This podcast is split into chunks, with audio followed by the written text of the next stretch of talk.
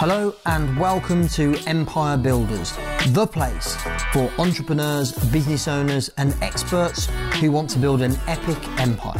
I'm Nick James and thanks for joining me here today.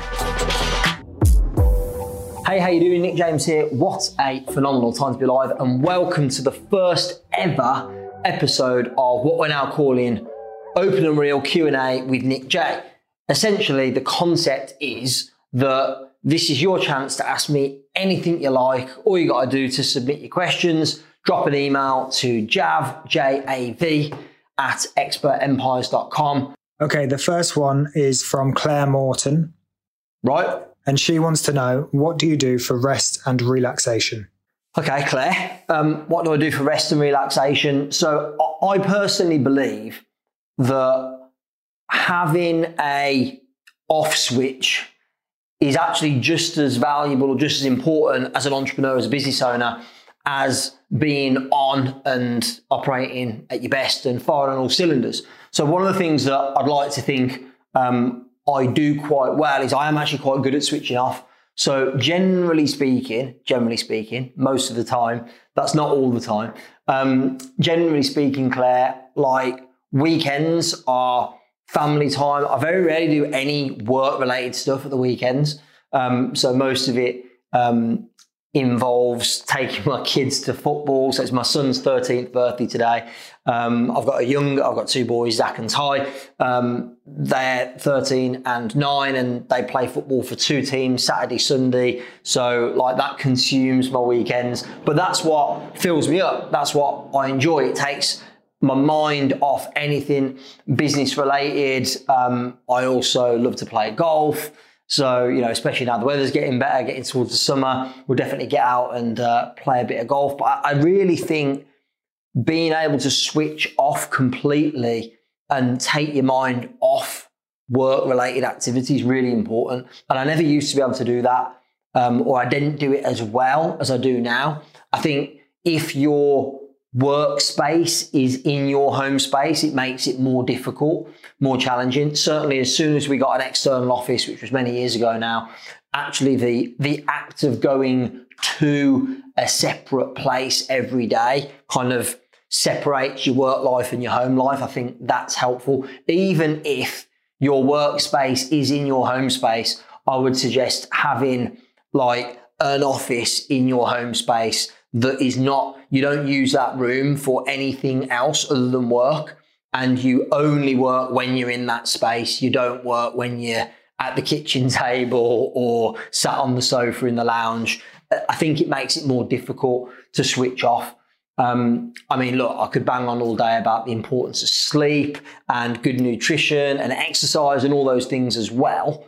But as far as resting, relaxing, me and my wife take, fairly regular breaks. So like next weekend, we're going down to London just for one night, stay in a nice hotel, just me and my wife, Nat, no kids, nobody else. My mum's having the kids. Thanks, mum. And what that means is, that we just get time to spend together, go out for a nice meal, chill, without, again, as I said, any work-related distractions or thoughts. Even for us, not having the kids around for a day is nice just to spend together, and that really helps me, supports me in resting, relaxing, which means that then when I'm on in work mode, when I'm at the office, when I'm in business mode, when I'm in leading a group of companies mode, I can be absolutely switched on and at my best. Because ultimately, if you're not able to show up at an 8, a 9, a 10 out of 10 every day, then the likelihood of your business creating the result, the impact, the income that you're looking for is far slimmer. So yeah, I place massive importance on resting, relaxing. Claire, that's just a few of the things that I like to do, and everyone's different. So you got to find what works best for you. Great question. The next one's also from Claire. Claire is like really making the most of this opportunity. I like it. She is. And remember, we're going to do these every couple of weeks. So get your questions in. Otherwise, it's going to be the Claire show. Love you, Claire, really. What does high performance mean to you? What does high performance mean to me? High performance to me is really, by the way, we actually ask this question every single week to every single person in our company, all of our team. We ask them to say, on a scale of 0 to 10, what has been their energy score, or how have they performed or shown up in the last week? So I think what high performance means to me is, first of all, showing up in your best energy. So look, we all have times where we might feel a little bit sluggish or a bit tired. So I think in order to achieve high performance, you've got to do whatever you need to do in order to raise your energy. And, you know, as I already said in the first question, that could be nutrition, hydration, sleep, spending time to rest and relax. Whatever it is that gets your energy up is going to aid high performance. I guess the second thing related to high performance is then making sure that when you're performing a certain task, that you are focused on it, you're all in on it, you're giving your best. And look, you know, I'm sat here recording this. It's like 9:30 on, what day is it? Thursday. There's a reason I prefer to do this kind of work early in the morning, because that's when I'm at my best, that's when I'm at my sharpest, that's when I perform best. You try and get me in the gym in the afternoon or evening. I do it occasionally. I do like one session a week in the evening. It's not my best performance because I'm better in the mornings. So I think a bit of self-awareness is useful as well, to know when you tend to perform best. And of course, I'm answering this question in a business context, but equally, we could be talking about sports performance, couldn't we? We could be talking about, what does high performance look like in sports? What does high performance look like in your family life? Like, there's loads of different applications of this, but for me, high performance will come from predominantly your energy, which I've spoken about a little bit, and your state. So, I learned this from Tony Robbins when I was 12 years of age, and it's probably the most simple piece of personal development training you'll ever hear, but also probably one of the most valuable. And state is essentially made up of three things. The first one is your physiology, your body. So as I already said, what you're putting in your body, nutrition, how you move your body, hydration, how well rested and how much you've slept, all of these things contribute to your physiology. And that will be the number one go-to first port of call if you want to create high performance in any moment. It's going to come from your physiology, your body. Second thing would be the language, the words you use internally and externally. So, you know, certain language patterns, certain things that you might say in your head or out loud are going to impact your state, therefore your performance. And then finally, I guess your beliefs and what you tend to focus on, which is dictated by your language as well. But what you tend to focus on is really, I mean, we've got literally millions of things that are happening every single day, loads of different bits of information that are bombarding our nervous system. You can choose to focus on any one of them at any time. So for example, I'm guessing right now, you're not really focusing on how your shoe feels on your left foot, but you are now that I mentioned it. So that's one piece of information. The sensation of your shoe on your left foot is one piece of information of millions that are around you all the time. The question is, which ones are you focusing on? And you can choose to focus on pieces of information, or you can choose to focus on things that might hinder your performance. Equally, you can choose to focus on things that might help your performance. So, and of course, you know, when you choose to focus on the things that are going to help your performance, that you use language internally and externally that's going to support great performance, and you get your body, your physiology in the best place possible, then you're going to give yourself the best chance of what I call optimal performance, or as Claire says, high performance. Great question, Claire.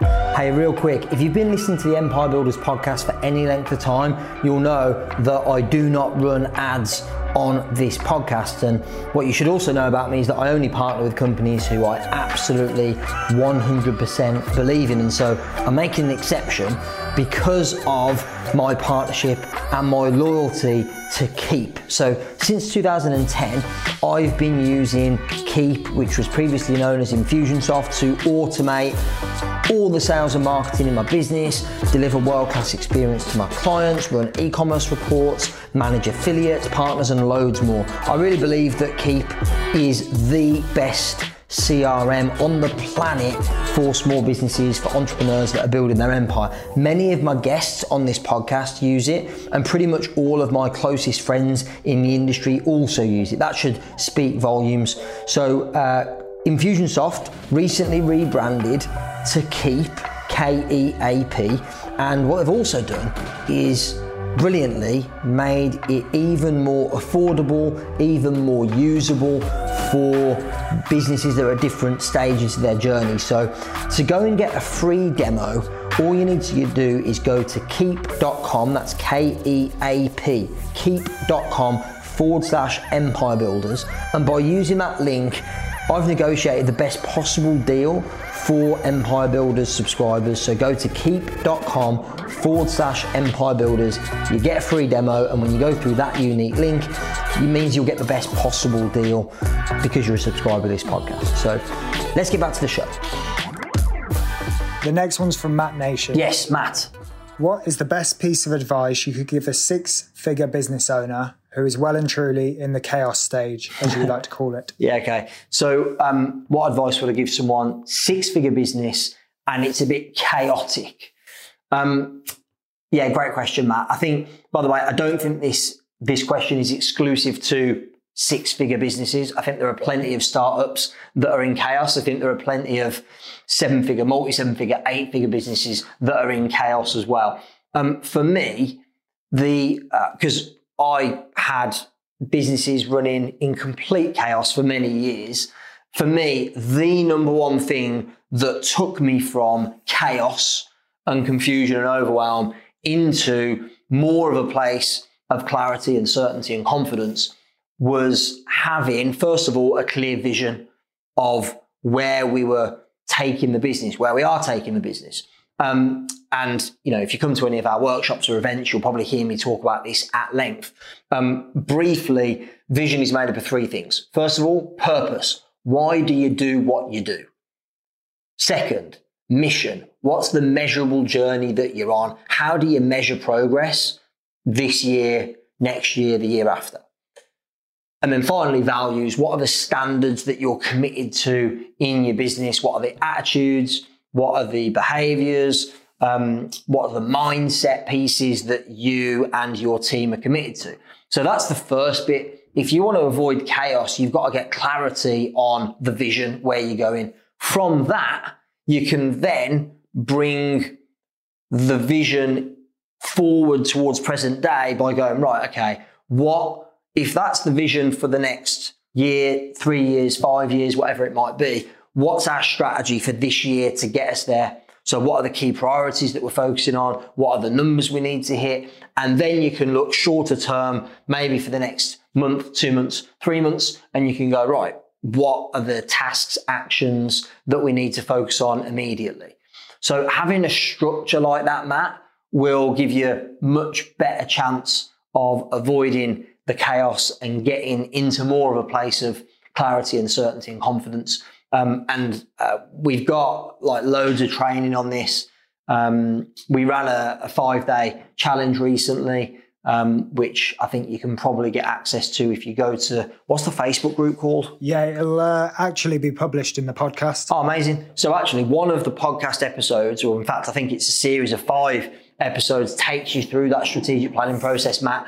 And for anybody else who feels like they've got a bit of chaos going on in the business, if you feel that having a clearer vision and a strategic plan to achieve it would be beneficial, then there's a series of podcast episodes that are probably released So when this is released, it'll be around now. So there should be a series of 5 podcast episodes that will take you through the process. So the next one's from Nishma. She says, I have huge belief in my business, but juggling home life with business leaves me with far too much to do. Did you have a point where you knew you had to outsource or hire to help you grow? What would you advise for someone in my position? Right, okay. Yeah, good. So lot of context there. I guess the question is, did we hit a point in the business where I knew I needed to outsource to grow, but then it's a bit chicken and egg because how do you fund it? How do you finance it? So Nishma, I get it. I certainly have been there, as I'm sure many of our viewers, listeners will have as well, either have been or will be at some point. I mean, look, often I get asked, when I do Q&As and stuff, what's my biggest regret, and I don't really like to have regrets, or what would I do differently now if I started again? The answer I generally give is I would have invested in building my team sooner, because there was a number of years where it was just me, and then it was me plus 1 or 2 people, and actually my reluctance to invest in growth and bringing other people in, really, it limited or prevented the business growing as quickly as it could have. So how do you know that it's chicken and egg? Because you go, well, I need to increase the revenue of the business and the profit in the business so I can afford to invest in people. But equally, the lack of people is what's preventing me from being able to generate the revenue and the profit to be able to pay for more people. So it's a vicious circle, vicious cycle, I guess. So Nishma, what I would say is that you look at doing this in phases. It's never right. Today it's just me, and tomorrow I've got a fully fledged team of people. It's gradual. I think that's the healthy way of doing it. So what I would suggest is that you look at all the tasks that you were doing in the business. And, I hear, Nishma, what you've said, you've got family to consider as well and all these other things. I get it. So look at all the tasks you were doing in the business and categorize them. So you'll have 10-pound tasks, as I call them. These are things that essentially are low impact and low income or no income generating. They're still important, but they're not necessarily things that you in particular have to do all the time.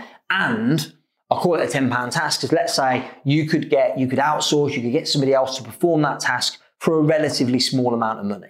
Then a 100-pound task is something that is higher impact and higher income generating.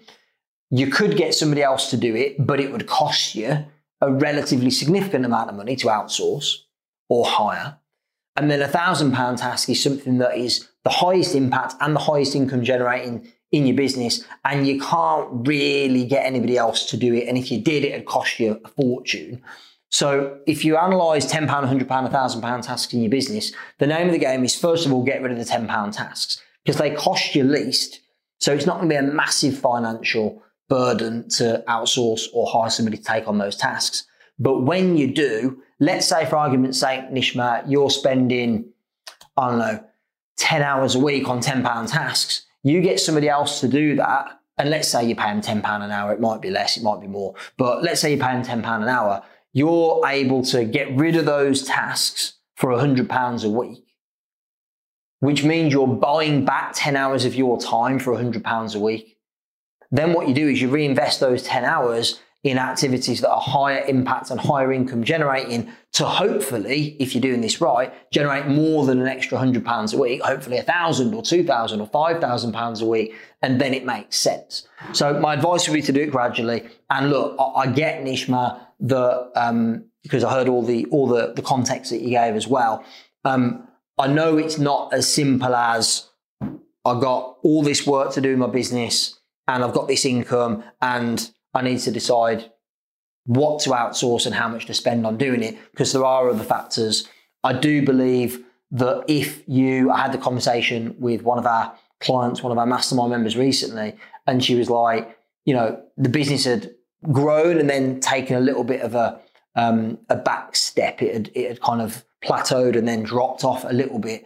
And she was just putting more and more and more hours into it and felt like she was, you know, letting a family down, not spending enough time with the family, and started to resent the business a bit. And I was like, this is not healthy, because ultimately what's going to happen is you're going to feel like you're losing on all fronts.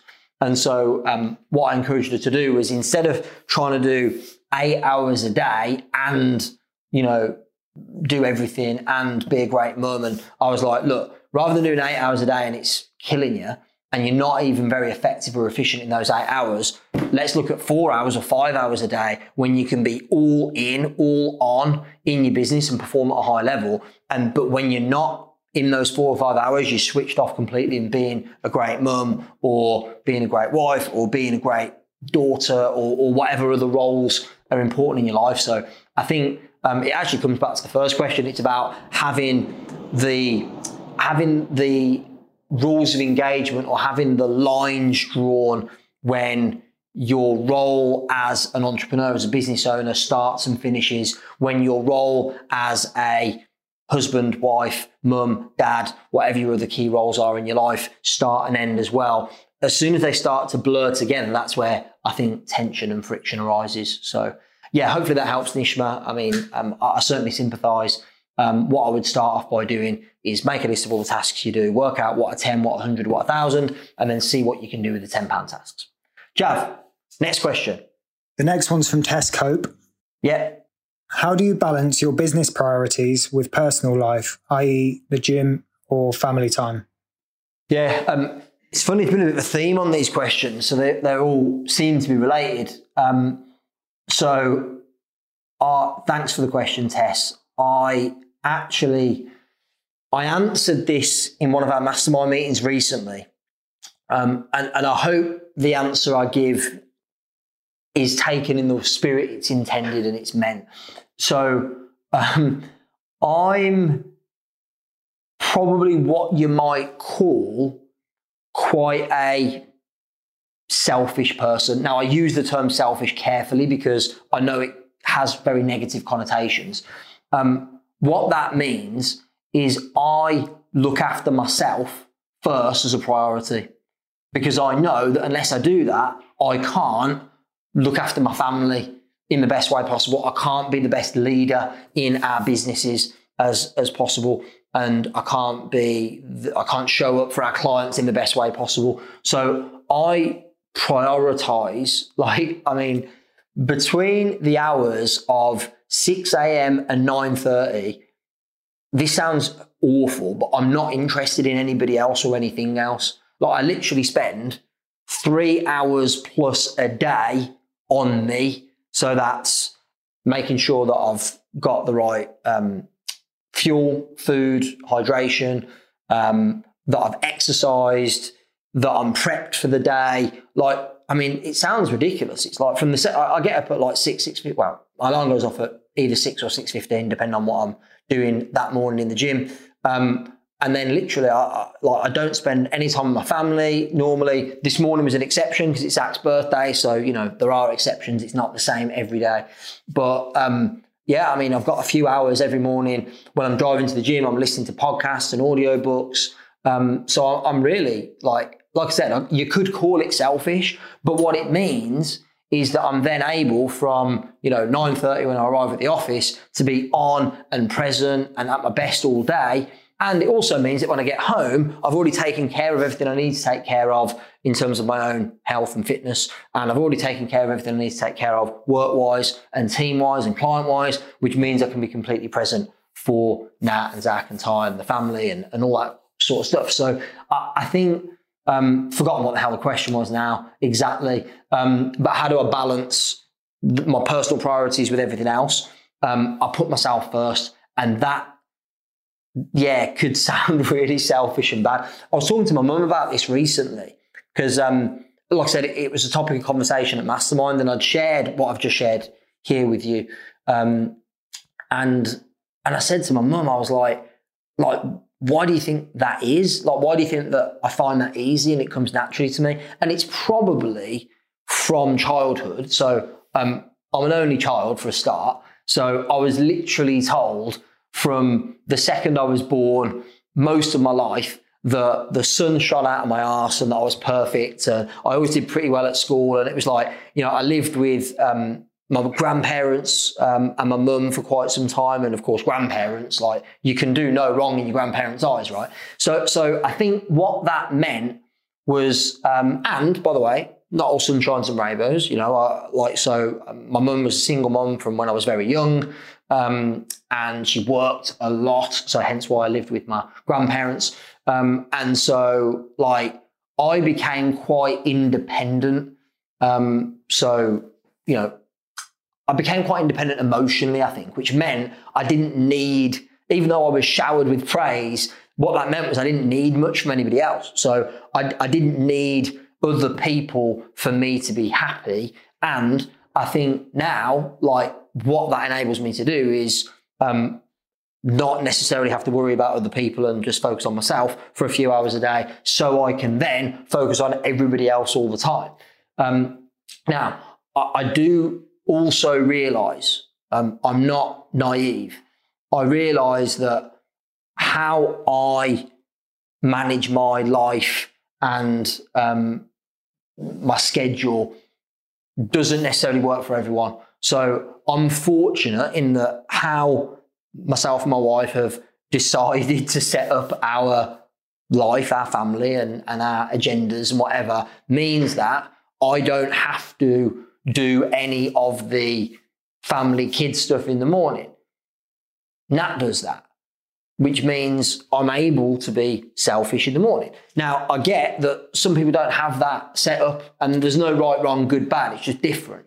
But I think the point, Tess, to come back to your question, is that you have to find, doesn't necessarily need to be 3.5 hours every morning. That's a lot probably for most people, but you have to find some time where you are focused on you and you're looking after yourself, whether that's, you know, since you asked Tess, exercise or, you know, like I prep my food every single morning. So, you know, I've got my little bag of food. This comes everywhere with me. This is like the team take the mickey out of me because you will not see me go anywhere without this little bag.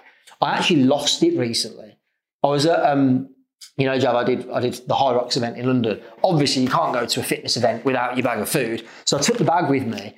And then when we finished the competition, we went off and got some lunch and then went back to the hotel. And I was like, I needed a snack at the hotel. I was like, where's my bag of food? And I realised I'd left it there at the competition. So I texted one of the guys I knew was still there. And I was like, mate, I've left my little food bag. I said, it's quite easy to spot. It's a small black bag. Here's where I've left it. And it's full of food. And he was like, yeah, I'll bring it back for you. So fortunately, the food bag made it home. But again, things like that, like prepping my food every morning, yeah, that probably takes me 5-10 minutes, not a lot, massive job, but that's important because it means that, first of all, if I'm ever hungry, I've got something on hand that I can eat, that it's healthy, that I'm not going to end up binging on crappy food or get myself into a position where I'm starving and low on energy. So I think, yeah, great question, Tess. My summary is it's okay to put yourself first for a period of time every single day. And I think a lot of people struggle with this, especially parents. I think, you know, we struggle because we think we need to be there for everybody else all the time, but we never put any focus on ourselves. And I think, you know, it's the old, when you're on the plane, you know, put the oxygen mask on yourself before you put it on anybody else. And I believe that to be true in life generally, that you've got to look after yourself first to make sure that your mindset, your energy, your state is the best it possibly can be, so you can show up as a great parent, so you can show up as a great entrepreneur, business owner, leader, so you can show up as a great husband, wife, all the roles that you play. You can do them best when you're looking after yourself first. So, and scheduling that and making it part of your daily routine, I think gives you the best possible chance of success. So we're done. I hope you've enjoyed the first ever episode of Open and Real Q&A with Nick J. Keep the questions coming. We want to do these every couple of weeks, and what will allow us to do that will be the questions that come in. And the reason it's called Open and Real Q&A with Nick J is because no holds barred, nothing is off limits. Like my commitment in doing this is that I will answer any question you want to ask, and I'll openly answer it. I'll honestly answer it. I'll give you real life examples from my life, my business, and yeah, there's nothing off limits. So please send your questions in to, if you want to email them in, send them in to jav@expertempires.com, or indeed you can send them to me direct on Instagram at Nick James Events. So keep them coming. We'll do what, 4 or 5 each episode. And I'll give you a shout out. If you tell us what your business is or what your website is or whatever, when you submit the question, then I'll give you a little shout out as well, a bit of exposure. That's always good. So hopefully you enjoyed the first episode. Keep the questions coming in. See you soon. Remember, more you connect, more you collect. Okay, that's it for today. Thank you so much for listening to Empire Builders. Please subscribe, leave us a review on Apple, on Spotify, on other platforms, and share the love, tell your friends. Remember, till next time, the more you connect, the more you collect.